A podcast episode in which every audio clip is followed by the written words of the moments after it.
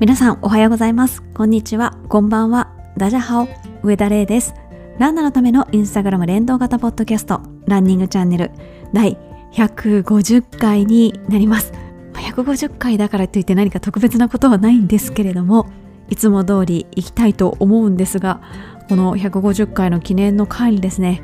嬉しいこととちょっと困ったことどっちも起こりましたので先に申し上げておきます。まず嬉しいことはこの番組で殿堂入りしましたセブンのわらび餅のレモンわらびが復活したということで昨日たまたま職場のビルに入っているセブンイレブンのレジ前に山積みされてまして思わずなんか典型的な衝動買客みたいになっちゃいました。そうじゃないんだよっていうふうに主張したかったんですけどそんなね間もなくあレモンわらびと思っていくつか掴み取ってこれもお願いしますってレジに置いちゃいました。シチリア産レモンから瀬戸内海産瀬戸内産レモンに変わっていましたね。久しぶりに食べてほっこりしました。買いだめしてたのであの古いやつ食べようと思います。UTMF に持っていこうと思います。そして困ったことはですねこれちょっと本当に困っていてインスタグラムの仕様がちょっと変わりましてアップデートしたらランニングチャンネルのハッシュタグハッシュタグで皆さん検索してみてくださいっていうふうに毎週申し上げてるんですけどそのハッシュタグで検索するとですねこれまで人気順と新着順だったのが人気順と最近の人気順っていう何これどっちみち人気っていうフィルターかけんの？あなたみたいな。これ私今までこう新着順っていうのをずっと追ってたので皆さんの投稿をですね、まあ、ほぼ抜けなく全て拝見していたんですけれどもその人気の新着順ってその人気のっていうのが入ってしまったので正確な時間順に追えなくなってしまってですね今まで時間順で追っていたのである程度こう何て言うんですかまだ終えてはいるんですけど3日前ぐらいにこれアップデートこうなっちゃってもうすでに今日の段階でパーフェクトに追えなくなってしまってます。なのでこの冒頭の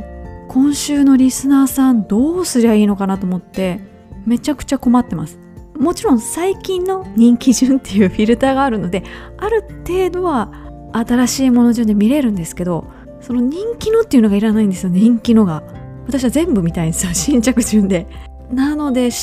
インスタグラムの仕様が変わらない限り難しいなと思ってもちろんこう全部の投稿をご紹介するわけではないので抜けがあってもいいのかもしれないんですけどやっぱりね記念日とか特別なことがあった時は私もお伝えしたいと思っているのでなんとかならないかなって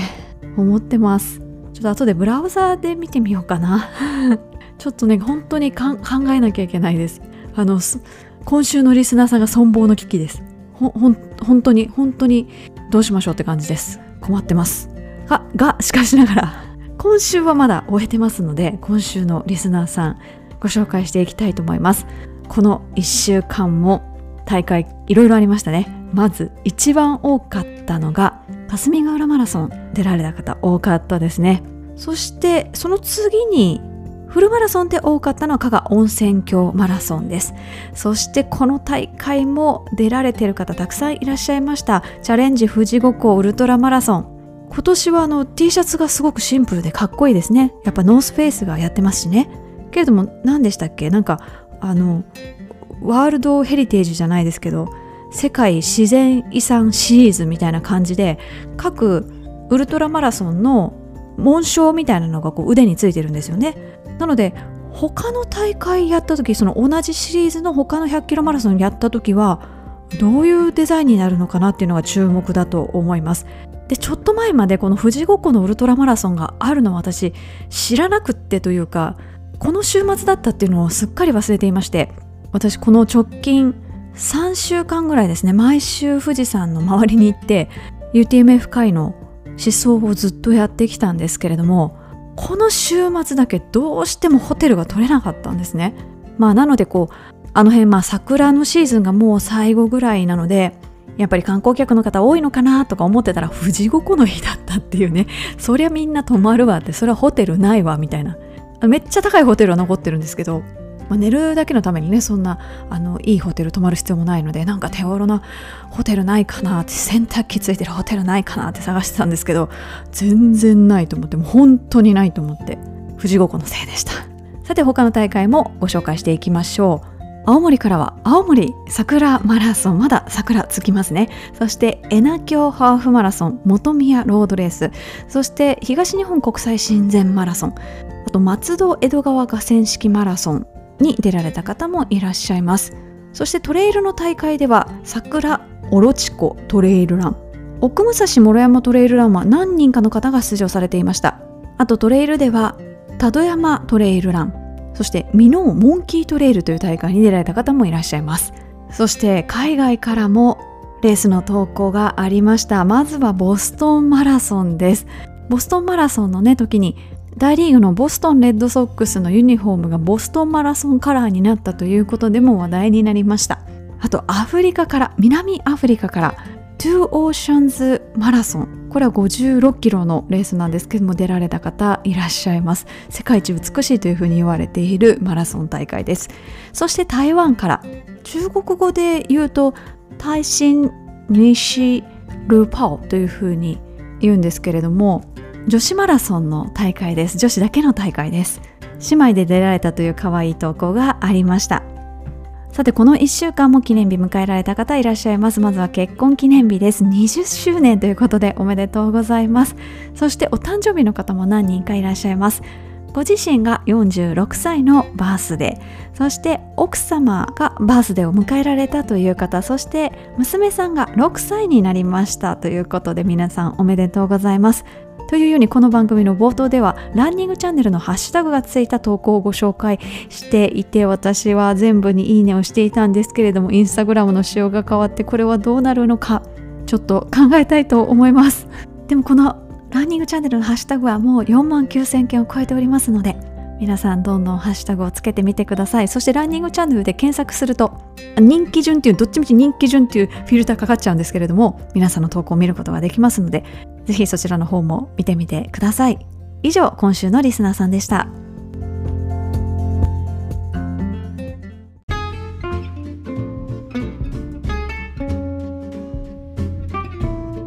それではランナーズボイスのコーナーに行きたいと思います。こちらのコーナーはインスタグラムのストーリーズおよび Google フォームを利用しましてランナーの皆さんからいろいろコメントを頂戴するコーナーになっております。今回は前回に引き続きランニングあるあるです。まだまだランニングあるあるいただいておりますのでご紹介していきたいと思います。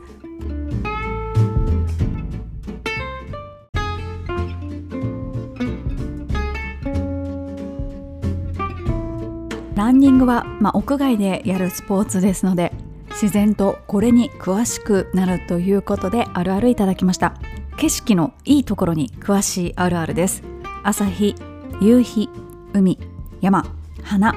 空などついつい写真を撮りたくなる風景に出会うことの多いランナー。走っているからこそ微妙な角度や隙間からなど良い場所時間に詳しいというふうにいただきました。そして春といえばということでお花見ランについてもいただいています。春のランナーあるあるは桜を求めて走るいわゆるお花見ランではないでしょうか。厳しい冬の季節のマラソンシーズンも終焉を迎えて桜が咲いて春めいてくるとマラソンへの目標は一旦脇に置いて桜を見ながらのジョギングやファンランをしたいと思うランナーさんは多いのではないでしょうか。そして桜予報をまめにチェックしながらいつものランニングコースでも桜多めの道を走る。また桜満開の数日間や特に週末は足を伸ばして桜の季節を満喫しながらのランニングはまた格別かと思います。僕は東京在住で3月下旬は東京でお花見ランニングを楽しんだ後4月は実家のある東北に移動して一周遅れの桜ランニングをまた楽しんだ次第です。日本に住んでいることとランナーであることの幸せをかみしめています。きっと他のランナーの皆さんも同じ気持ちだと信じていますというふうにいただきました。まずは風景について本当にランナーだからこそ知ってる風景ってありますよね。普段の練習公園とかランニングコースとか行きがちですのでそういうところってあまり何かのメッカみたいな季節じゃないと一般の方訪れないですから同じ公園でもやっぱりねずっと走っているとあこの花が咲き始めたとかこの花なんだろうとかね走ってて飽きないのって走らないからだから言われること多いと思うんですけど本当にちょっとした季節の変化を感じることができてすごく心が豊かになるような気がしますしそういえばつい先日それこそ思想、まあ、ここ最近思想しかしてないんですけど2週間前に思想したところを改めて先日思想してみたんですね。そしたらもう芽吹きがすごいんですよ。何かの植物ですかねあれ。なんか球根から生えてきそうなちょっとしっかりめの葉っぱのつるっとした葉っぱ。もう2週間前とは明らかにその歯の高さが全然違うんですよ。気持ち悪いぐらい成長している。なんかその植物たちの生命力に圧倒されてもう完全に負けてるなって思ったんですね。別に勝ち負けを競ってるわけでも何でもないんですけどその植物たちの芽吹く力伸びようとする力があまりにもたくさん感じられていやそんなとこ通って申し訳ないっていうふうになんか思っちゃいましたね。あとその2週間前はすごい雨が降っててすっごい寒くってみぞれも降るような日だったんですけどもう大変で下りなんかもう滑りまくっちゃいますしもう木に捕まってとか本当に木がなかったらそこにその木が生えてなかったらプラス何回焦げてたか分かんないっていうぐらい木に助けられてたんですね。なのでいっそのこと木にお礼を言おうと思ってあのコース上の木に全部お礼を言って山を下ってたんですね。ここにいてくれてありがとうって。もう完全に変な人だと思うんですけどもう何かに対して何かの気持ちをこうぶつけないと天気はどんどん悪くなってくる。気温も低い。足元ぐちゃぐちゃ。もう一つもいい要素がないんですよ。まあ、山を降りてるっていうもうゴールに向かってるっていうこと自体がもう光を見えてるんですけどそれ以外はもう何一ついいことがなくってこれはもう何かに対して感謝をこう伝えていくべきだと思って木にずっとお礼を言ってたんですよで2週間後また同じところに帰ってきてその日はすっごい晴れていてもう木にね捕まらなくてもまあまあ下れるみたいな感じだったんで久しぶりだねって言って同じ木に久しぶりだねってこの間ありがとうってボソボソ言いながら下ってたら後ろから全然知らない人に抜かされて抜かされてっていうか、まあ、山だとペースが速い人が後ろから来るともう私はもうすぐにもう避けて抜いてもらうんですけど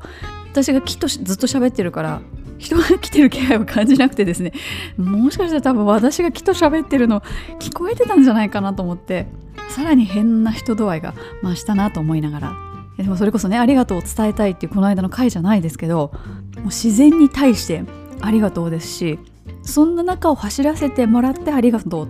てよくお山の頂上に、まあ、小さな社があることが多いんですけど、まあ、何かしらの理由でどこかの神社から分かれてとか、まあ、そこ独立した神様がいてっていうような形だと思うんですけど、まあ、必ずもう必ずお礼を言うようにしてます。自分のことだけじゃなくってこうその日ね皆さんが安全にハイキングしたりトレランしてることに対してもありがとうございます。まあ、そうやってこうねありがとうの気持ちを持ち続けてですねこんなにありがとうの気持ちを持ってんだから私には災い起こらないだろうっていうね そういうこうねやましいやましい気持ちの裏返しなのかもしれないですけれども本当に自然って偉大だなっていうふうに感じれるアクティビティをやっていてよかったなっていうふうに思える瞬間でもあります。さて続いてはですね打って変わってウェアに関するあるあるこちらもいくつかいただいております。まずはブランドよりも機能性重視しがちとのあるあるです。服を購入するとき通気性や素材など機能性を第一に考えるようになりました。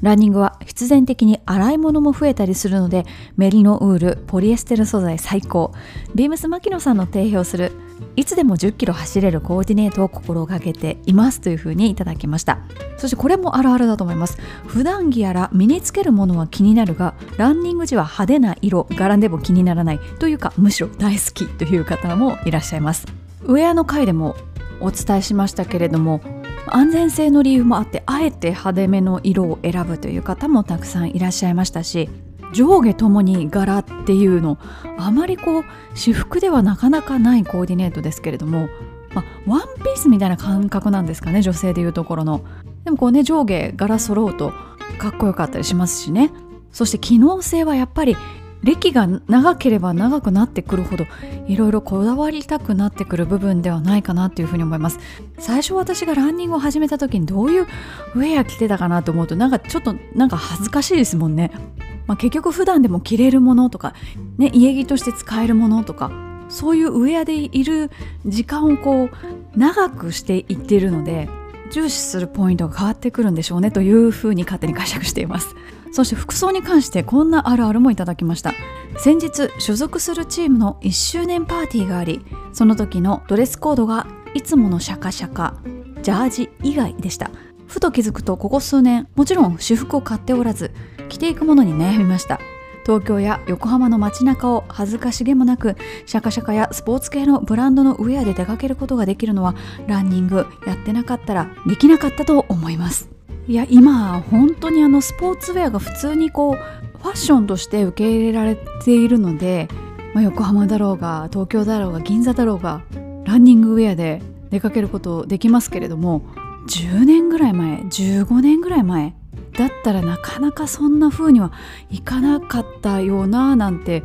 思い浮かべてます。2016年17年頃にロサンゼルスマラソンに出た時にどのエアラインだったか忘れたんですけど私が使ったエアラインの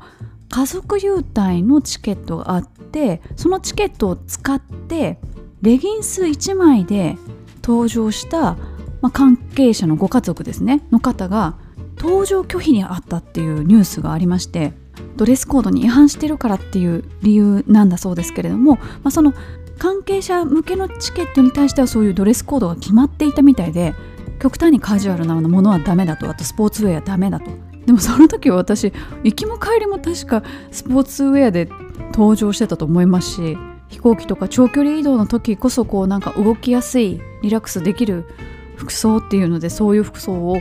選ぶっていう人も結構いると思うんですけれどもそのレギンス1枚がダメだっていうニュースを聞いてわーっと思って。自分は何の気なしに当たり前だって普通だって思ってることがやっぱり世間一般で見ると全然普通じゃないんだなと思ってドキッとしました。それが201617年なので、まあ、6年7年ぐらい経ってるわけですよね。さらに多分カジュアルが OK になってきてると思うので、まあ、あとチェックするのは泊まるホテルのドレスコードですよね。なんか半パンはダメとかね書いてあったりするじゃないですか。でもランニングしたいからねなんかバギーズパンツとか履いていっちゃったりするのでごめんねランニングするからみたいな感じで。ホテルの人に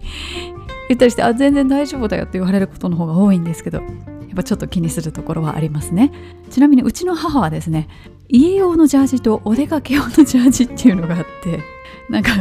着分けてるみたいです。多分ジャージに格があるんだと思います。ウェアのお話をしてきましたけれども次はですね足元に関してですね。まずは玄関あるあるということでいただきました。平日用の1足週末用の3足レース用で1足で履き回しているので玄関を私のランニングシューズで占拠されています。当初は家族からクレームがありましたが最近は慣れたのか諦めたのか何も言われなくなりましたということで諦めたんでしょうね。きっとそれだけこう履き回してるっていうことが分かったんでしょうね。そこに収納してるというかそこに置きっぱまあ置きっぱにはされてるんですけどもあれなんとなくローテがあるみたいだみたいなのご家族も気づいたんでしょうね。そして次はですねこれもあるあるですね。爪問題です。足の爪が一つは黒い。いつの間にか爪や皮膚が黒くなっている。一つ治ってくると別の指が鳴り全部綺麗なことがほぼないということで。これもあるあるですね。私の爪もえらいことなってます。あの爪が死んでまあそれがこう、まあね、綺麗に生え変わるじゃないですか。でも生え変わる途中でもう一回死ぬと爪がもう爪がパニック状態になって汚い爪っていうかうねうねな爪が生えてきますよね。でどのタイミングでもう脱皮するっていうか前の古いやつが離脱するかもうよくわからないです。私今足の親指の爪以前の爪が本当になんかジェルネイルみたいに爪の先の方にまだ乗っかってるんですよね。剥がそうと思っても剥がれないのでこれまた多分剥がしちゃダメなやつなんだろうなと思ってるんですけど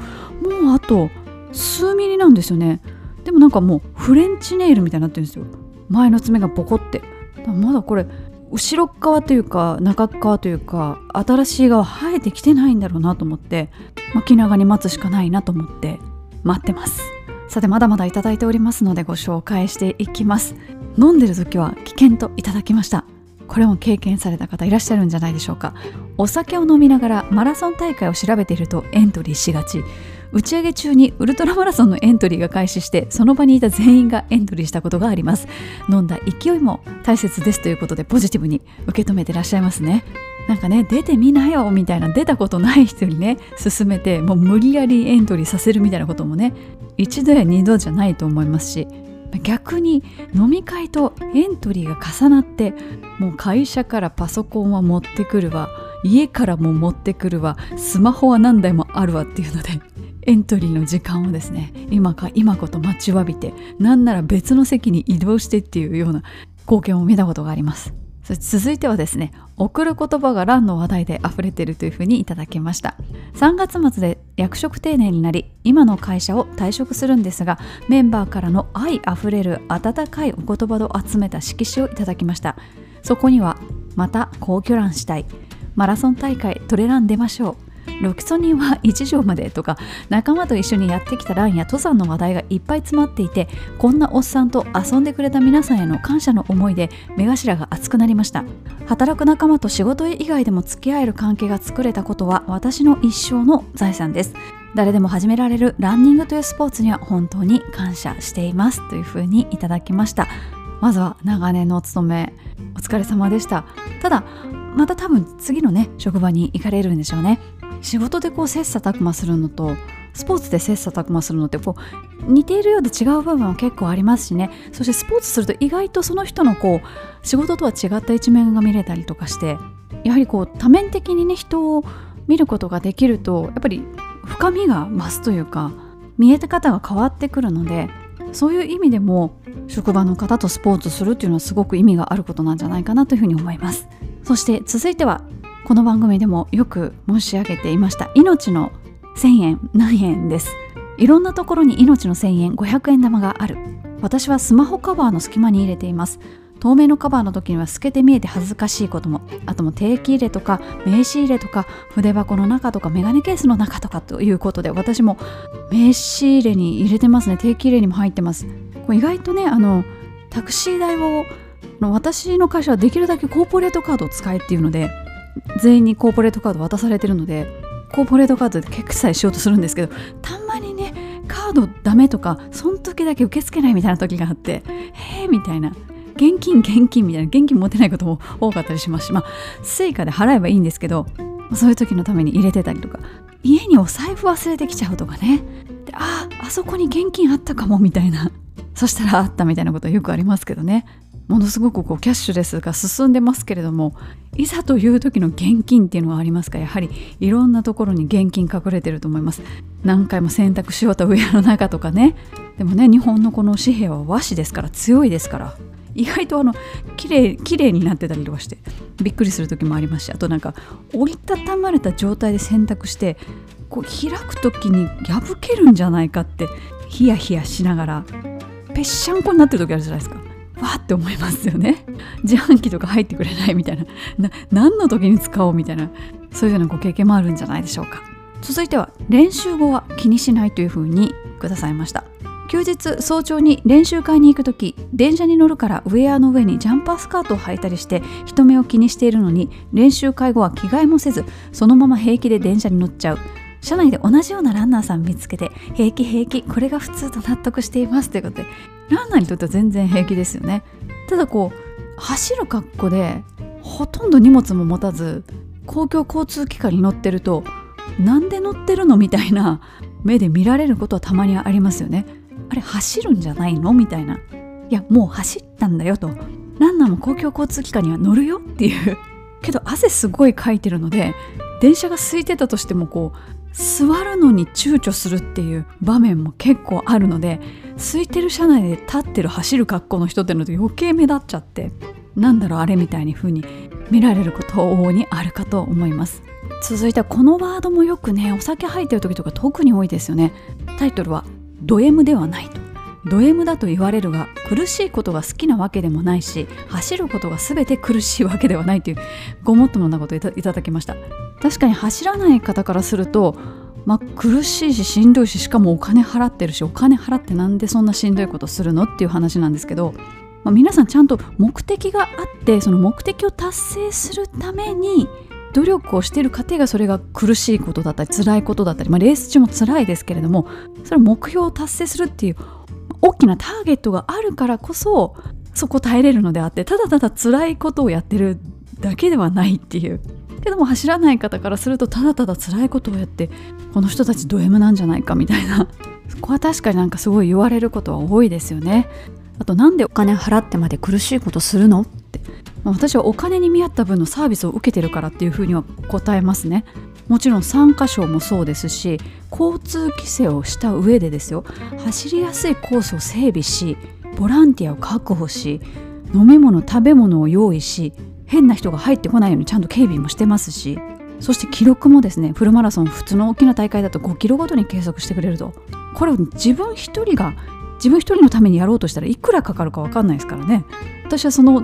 値段に見合ったサービスを享受してるのでお金払ってまでって言われますけどお金払ってじゃないとこのサービスは受けれないっていうふうに説明しています。まあね、大会に物申すでねあの大会費がねエントリーフィーが高いとかそういう問題はありますけれどもそこはちょっとねそこはちょっとね置いといて そういうふうに説明しています。さて続いてはジェルの賞味期限です。マラソン大会用に値段の高いジェルをまとめ買いしたが使い切れず練習で使うのを惜しんでそのまま放置して賞味期限切れ。なんかジェルのパッケージって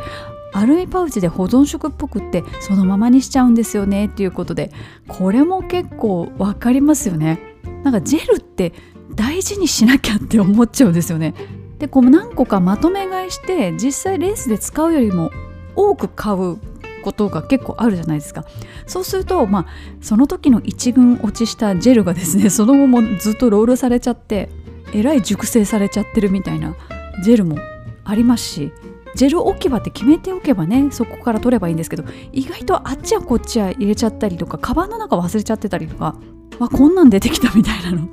あったりしますしね、まあ、賞味期限美味しく食べれる期限ですからちょっとぐらいね。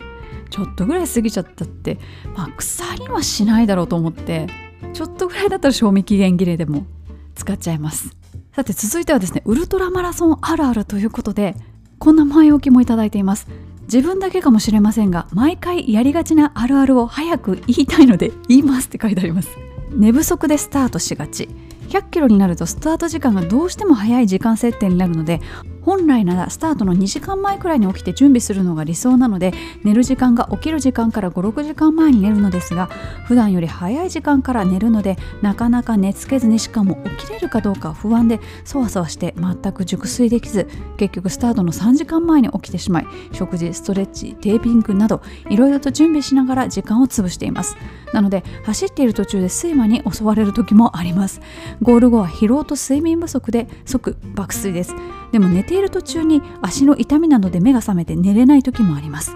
そして翌日はゾンビ状態。これもあるあるですね。ということで。100キロマラソンに限らずスタート時間がイレギュラーな大会は結構ね気使いますよね。ウルトラマラソンはやっぱり早いので、まあ、5時台5時半とか6時とかいうのもありますしあとはそのものすごくメジャーな大会テレビの中継が入るような大会だと12時スタートとかいう大会もありますしね、まあ、遅い分にはまあゆっくりしてればいいんでしょうけど早いのはね早く起きなきゃいけないっていうプレッシャーがあるからそれで熟睡できないんですよね。私あの先日その台湾の時ワンジンシーマラソンの時にやっぱり3時半にそのバスのスタートだったので2時起き2時起きっていうか2時って起きる時間じゃないですよね普通。確か10時ぐらいに寝たんですけどやっぱり2時に起きなきゃ2時に起きなかって思うとやっぱあんまり深い睡眠得られないんですよね。でまあバスに乗ったらまあ寝れるだろうと思って、まあ、あの女寝たんですけどそれもねなんかうとうとな感じですごい寝れてるかって言ったらそうじゃないですから、まあ、帰りのバスは爆睡でしたね。気づいたらついてましたね。なので早いスタートの時やっぱり睡眠コントロールも含めてやんなきゃいけないですけど普段の生活もありますからなんかね毎日9時に寝るとかねなかなか難しいのでうまいことを調整しつつだとは思うんですけれども皆さんどうなんでしょうかね？もし何か工夫があったらお便りコーナーで教えてください。さて続いてはですね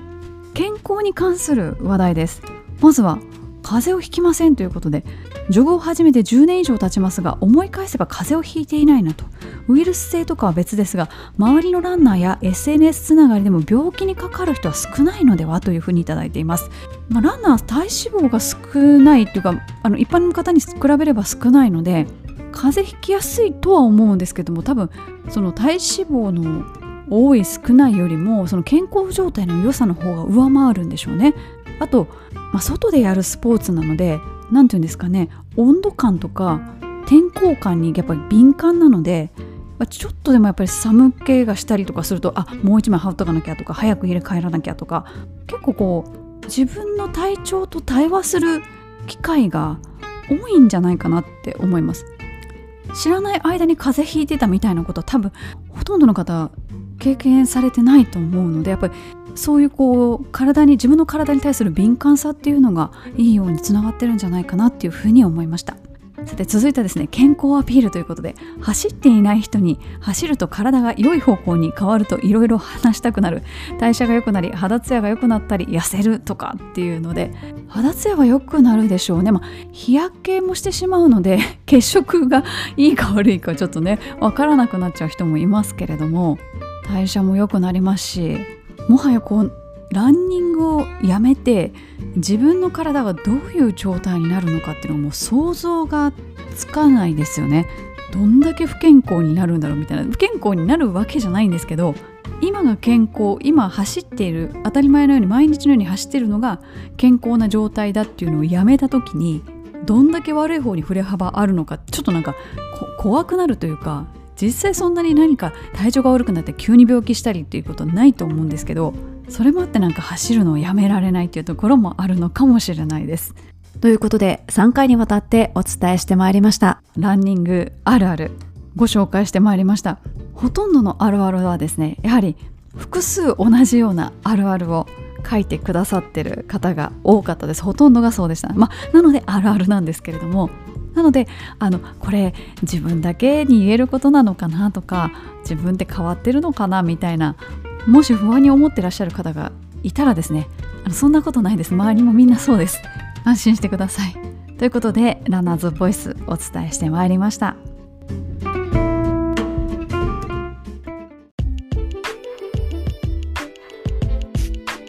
それではお便りのコーナーに行きたいと思います。こちらのコーナーは読んで字のごとくこの番組にいただいたお便りをご紹介するコーナーになっております。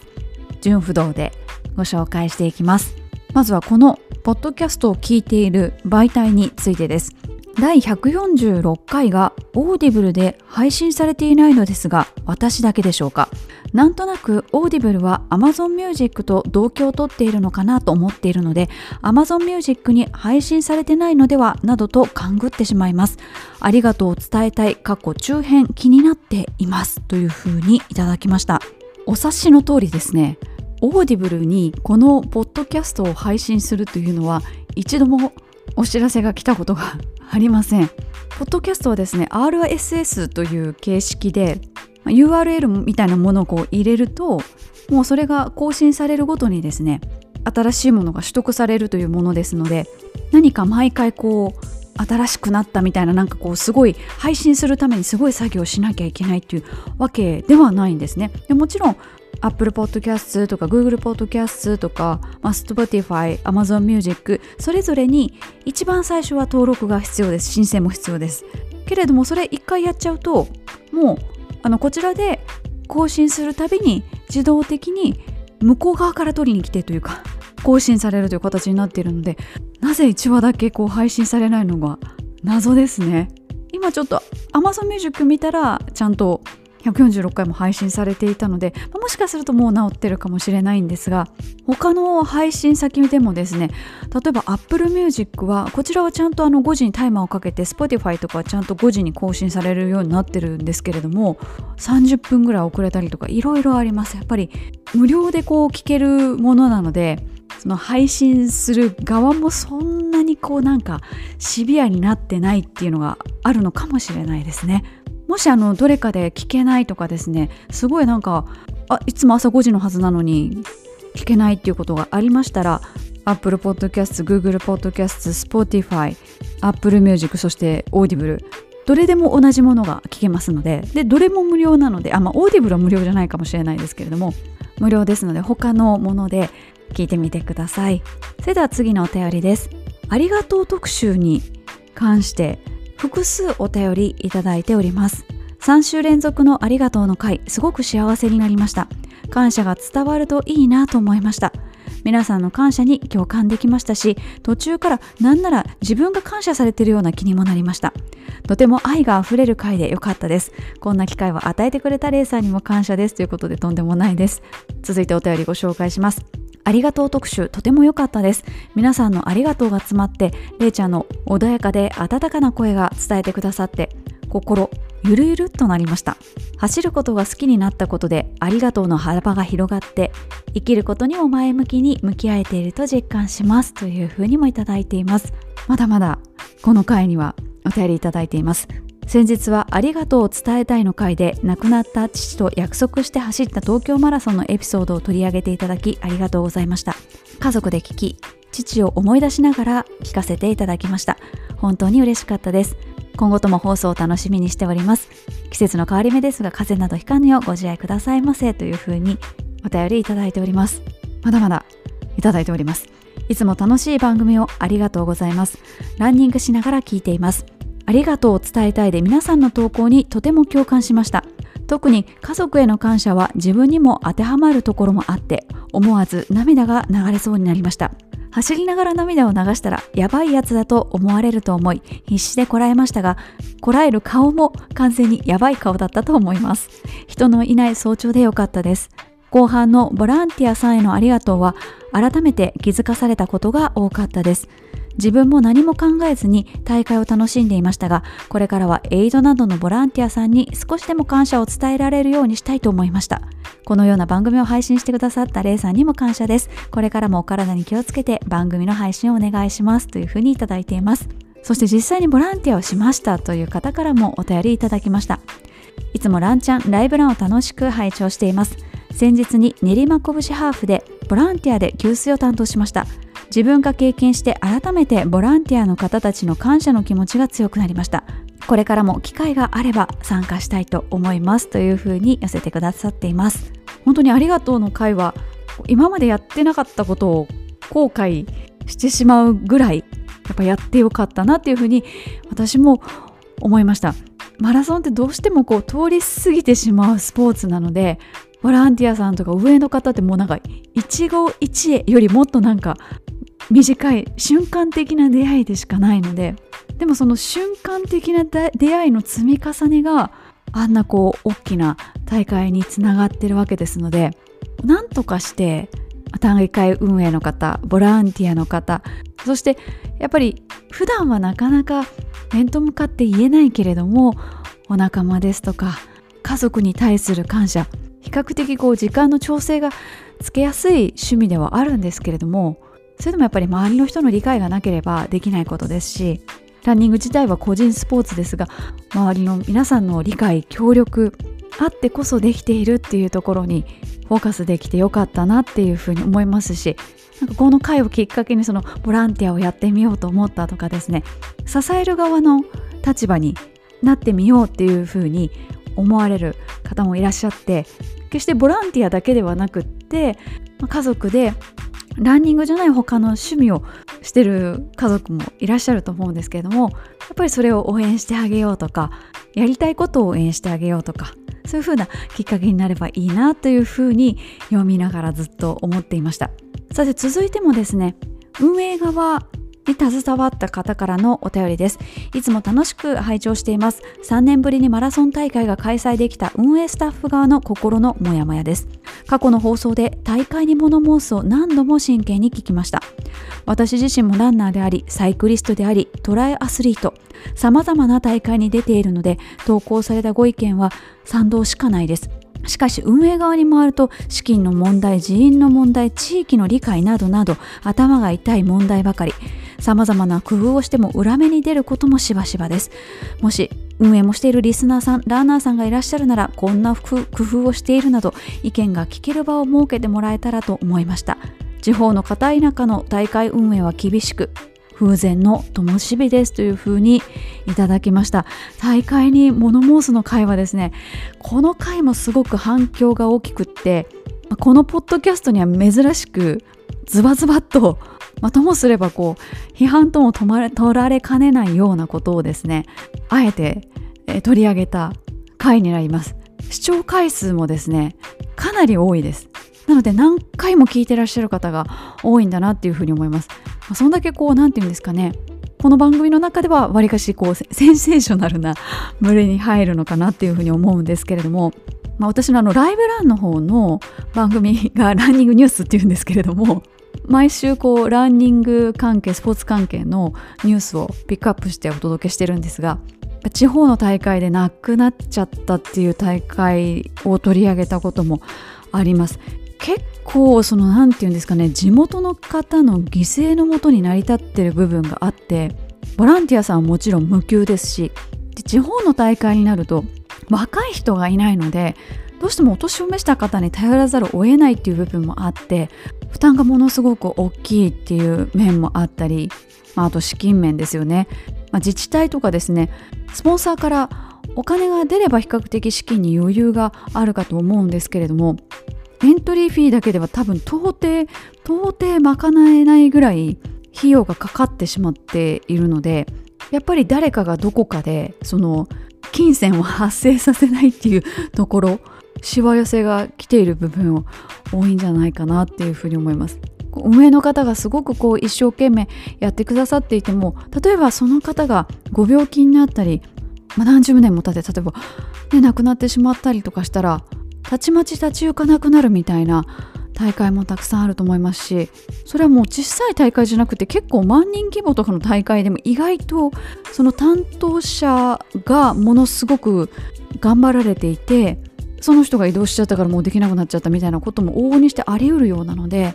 ぱ持続可能な大会運営っていうこういかにこうエコシステムをこう回していくかっていうのもこれからのそういうスポーツ大会に求められていくものなのかなっていうふうには思います。まあ、そこをねどういうふうにどこから手をつければいいないいのかっていうところまではこう今具体的には私はちょっと答えを持ち合わせていないんですけれどもやっ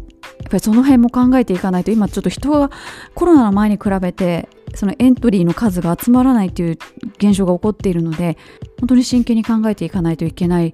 時期に来ているんだなっていうふうに実感しています。さて続いてのお便りです。怪我や病気で走れない時は他人と比較しないように SNS 立ちをする。よく番組で語られていますが正直大げさだなと考えていました。しかし先日1週間ほど風で走れない時期があり外を走っている人を見るととても羨ましくまた走れないことが悔しく思いました。ああこれかと実感した瞬間でしたということでお便りいただきました、まあ、これはもう本当に人それぞれで怪我した時こそこう SNS とか見て励まされるっていう方もいらっしゃればやっぱりちょっと見るの辛いっていう方もい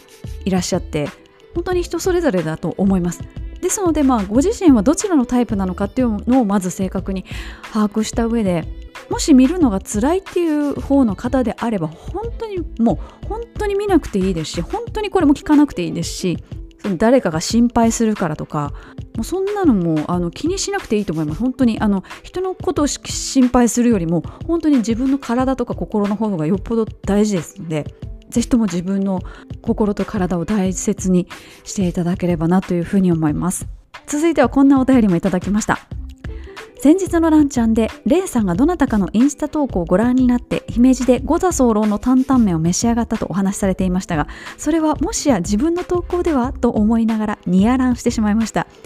お役に立てたかなとランニングあるあるには書きませんでしたがランチャン聞きながらニヤニヤするが新時代のランニングあるあるかもしれませんね。毎週土曜日の配信くれぐれもご自愛くださいということでいただきました。ニヤランっていいですね。ニヤランニヤニヤランニング。ランちゃん恒例っていうことでいただきました。どなたの投稿かはちょっと正直覚えてないんですけど本当にあの衝撃を受けまして五座候といえばもうあの今川焼き回転焼きっていうイメージしかなかったのになんでラーメン出してんの？っていう。なんでジャンボ餃子出してんの？しかもなんでラムなの？みたいな。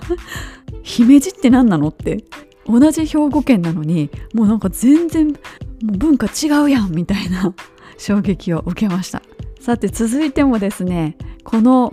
番組私のインスタで取り上げたところに行きましたというお便りいただきました。レイさんこんにちは。この前の回で自分の投稿が2個読まれていてとても嬉しくにやつきました。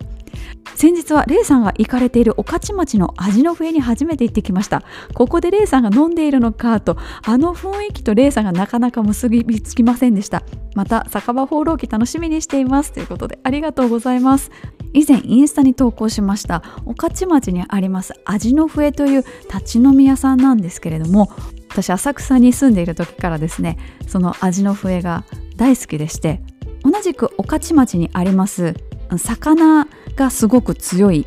スーパー吉池っていうスーパーがありましてそこが経営している立ち飲み屋さんなんですけれどもその吉池の発祥が創業者の方が新潟の方で新潟の地酒とかね飲み比べセットとかあるんですよ。であの全然飾らないお店で あのなんならあのおかずは何て言うんですかあのプラスチックのあのスーパーの惣菜コーナーで売ってるような入れ物そのまんまで出てくるんですけどもちろんお魚お刺身めちゃくちゃ美味しいですし飲み物はあのプラカップで出てきます。確か生ビールレモンサワー250円じゃなかったかな。で今はあの改装して綺麗になりましてかなりあの入りやすいお店になってるんですけど、まあ、以前も入りやすいんですけどこうちょっとなんか女性一人で行くのどうかなみたいな感じのお店だったんですけどあの入ってしまえばななんてことないんですよ。まあ、いわゆるこうセンベロって言われる類のお店なんですけど私はそこで3000円ぐらい使ってお腹いっぱいになるまで一人であの食べ続けて飲み続けるっていうプレイスタイルで飲んでました今ちょっとねあのもしかしたら戻ってるかもしれないんですけどおかずの品数がちょっとコロナでお客さんが少なくなっちゃったので減っちゃって昔は焼きそばとかあったんですけどね。よく食べてました。あの辺の飲み屋さん最近行ってないんですけどまたきっと人が戻ってきてるでしょうね。まあもともとコロナの時も上野はやってる店が結構多くって緊急事態宣言の時もですよ。多分その政府の方針にこう逆らって空いてるお店多かったんですけどそうなると本当にもうなんか意地でも外で飲みたいみたいな人がすごい集まってきてちょっとねちょっとなんか治安が悪い雰囲気が一時期漂ってたんですけど今はもうね外国人の観光客の方とかも戻ってきてますから何て言うんでしょう上野はこういろんな人がいるから成立する街というかまあ他の渋谷とか新宿もそうなのかもしれないですけど上の大きな駅ですからまあ、以前はね北関東、まあ、東北方面からの、まあ、ターミナル駅になってましたから北からの人も来ますしもちろん都内に住んでる人も来ますし外国の方も来ますしっていうこういろんな方がごちゃごちゃってなってるところが上野のいいところだったのにそのコロナの時はその何が何でも飲みたいっていう人がわって集まってきちゃってちょっとなんかちょっと怖いなって人の種類が偏るってちょっと怖いことなんだなって一瞬思った。記憶が蘇りました。でも今は大丈夫だと思います。あの味の増えいい居酒屋さんです。さて続いてはですね新たなスタートを切られたというお便りをご紹介します。先日38年勤めた会社を定年退職しました。残業が多くストレスも多い業務に何度も挫折しそうになりましたがゴールテープを切れたのはランニングを30年以上継続できたからです。座っている時間が長く体への負担が年齢を追うたびに大きくなりましたが走るときれいさっぱりなくなり気持ちもリフレッシュできました。定年後はランニングで得た知識体力により取得した資格を生かし医療と連携したトレーナーになります。コロナ後運動不足になっているシニアの方々が少しでも元気で体力不安を減らせるようお手伝いしていきます。この番組でレイさんがランナーの支えにならなられていることが大きな刺激になりました。ありがとうございます。私もシニアの方々の支えになり社会に恩返ししたいですというふうにいただきました。まずは38年間。ちょっともう想像できないです。私まだ社会人になって何年か数えられないですけどまだ20年経ってないので半分も行っていないと思います。そんな長い間ですね。お勤めお疲れ様でした。そしてもう次どういうふうに進まれるかっていうのをすでに決めてらっしゃるっていうのが素晴らしいですね。なんかしばらくねゆっくりしたりとかまだ何も考えたくないとか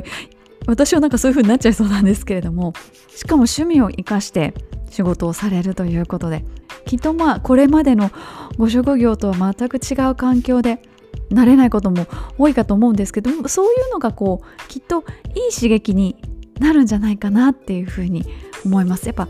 新しいことはワクワクしますからね。そういうふうになんかこう前向きに取り組んでいかれるんじゃないかなっていうふうに思っています。さて続いてのお便りは台湾サンダルについてです。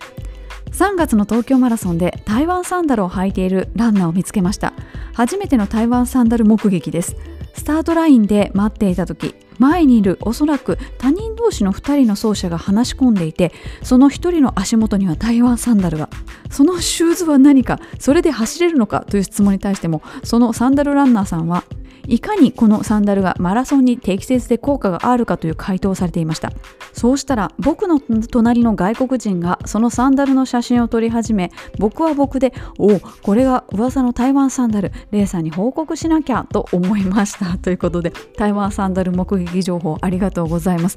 結構日本でも広がってきてます。そして台湾では引き続きめちゃくちゃ履いてる人多いです、まもちろんその靴のメーカーとかモデルを変えることによって履き心地って変わってきますけれども靴からサンダルとかね靴からわらちとか靴から裸足とかねこう明らかにこう走り心地が変わるじゃないですか。なんかその走り心地の変わりようがもしかしたらランニングにとってめちゃくちゃいいんじゃないかみたいなそんな期待感もありつつ、まあ、実際サンダルは比較的クッション性があるしあとこれからね夏になってより快適に走れますから今はねまだあの日本だと珍しいですけどもっとメジャーになっていったら面白いだろうなっていうふうに思いますさて続いてはですね以前いただいた投稿のその後ご紹介します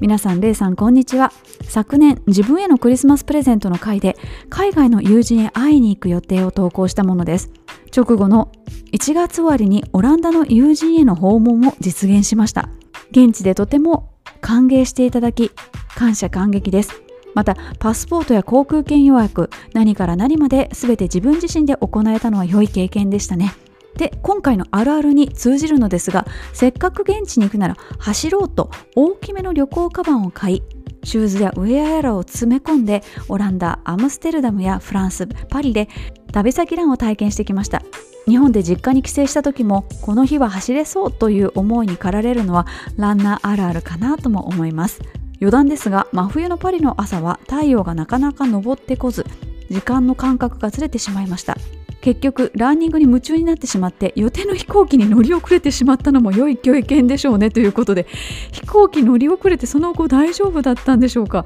日本に帰ってくる便ですかね？今年1月だったらまだそんなに増便されてない時期だったのでちょっとその その後が気になります。続いてはこの話題に関する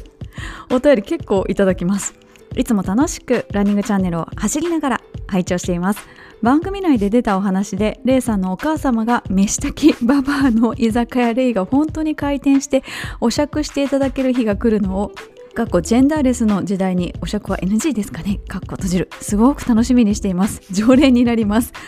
二次会でラウンジ例があっても通っちゃいます。あと最近ランニングチャンネルまとめ聞きをしているのですが箱根駅伝のお話の中でアンパンマン号の改造車の話が出た時には走りながら爆笑してしまいました。すっかり忘れていました。懐かしすぎます。レイさんの声って本当に美声でベターエンドルフィンが出ます。これからも頑張ってください。応援しています。というふうにいただきました。その居酒屋の話母親は覚えてないんですよね。私そんなこと言うた？って言ってたんですけど めっちゃ言うてましたね。あんたそういう仕事合うと思うで。得意やと思うわっていきなりいきなり言い始めましたからね。でももう母親の勘ってまあ意外とそんなにこう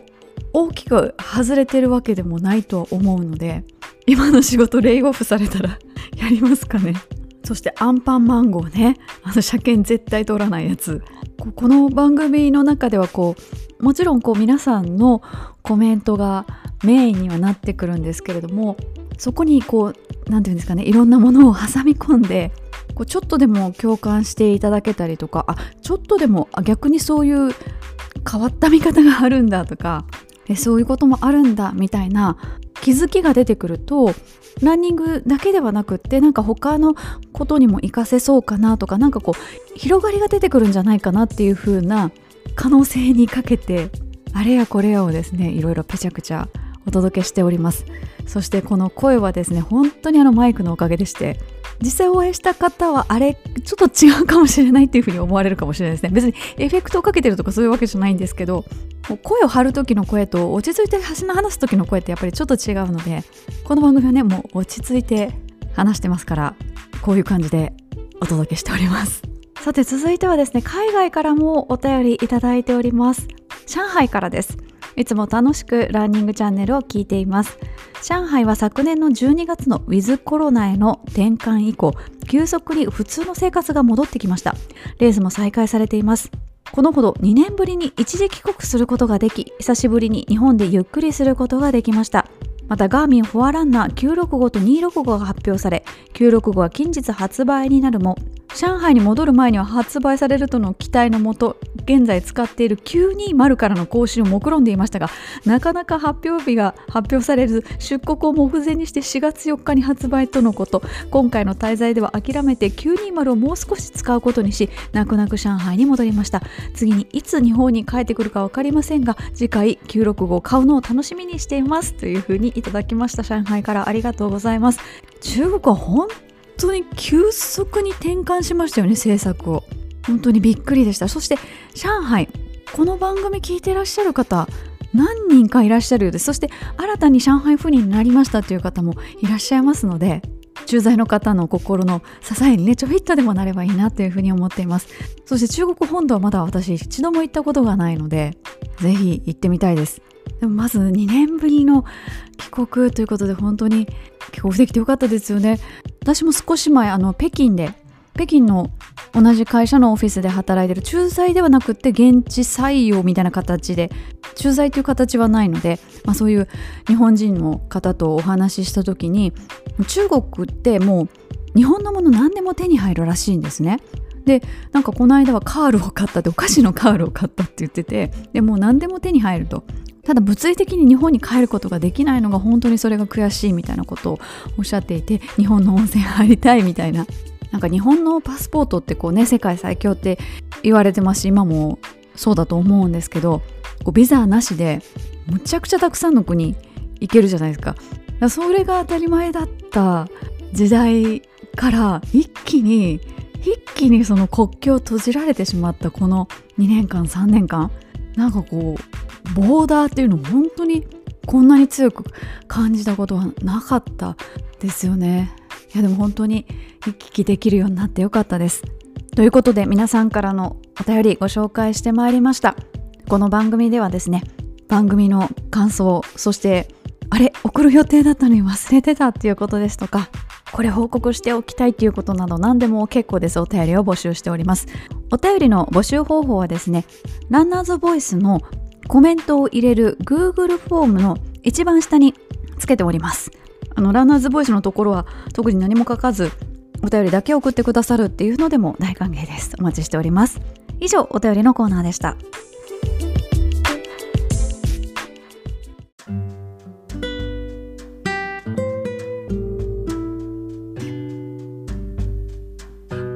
そろそろお別れの時間が近づいてまいりました。そういえば前回ですねこのランニングチャンネルでお知らせしました。Wings for Life ワールドランその後ちょっとまだポッドキャスト以外では告知してないんですけれどもそれでもあの10人以上の方にチームにご参加いただいてありがとうございます。なんかせっかくチームを作ったのでなんかこうチームに入ってくれた方にまたプレゼント企画とかできたらいいなっていうふうに思ってます。なんかいいお土産ないかなと思ってこの週末見てきます。その Wings for Life World Run はですね、まあ、アプリであの走れるので受付自体は多分前日ぐらいまで受付できるのであのゴールデンウィークの最終日なんですけれどもしかも、ね、日曜日の20時からって結構いい時間なんですがもしその日ちょっと時間が空いてるよっていう人がいらっしゃればぜひぜひ参加してみてください。世界同時刻開催です。確か前回は20万人ぐらい走ったんじゃないかなというふうに思います。また URL を貼り付けておりますのでそちらの方からご参加ください。さて次回のお題なんですけれども次回はこちらのお題にします。食事で気をつけていることです。ランナーの皆さんはですね食べるために走る飲むために走るっていう方ももちろん多くって何も食事のこと気にしていないですっていう方もかなりいらっしゃるかと思うんですが一方で結構食事もこだわっているという方も多いと思います。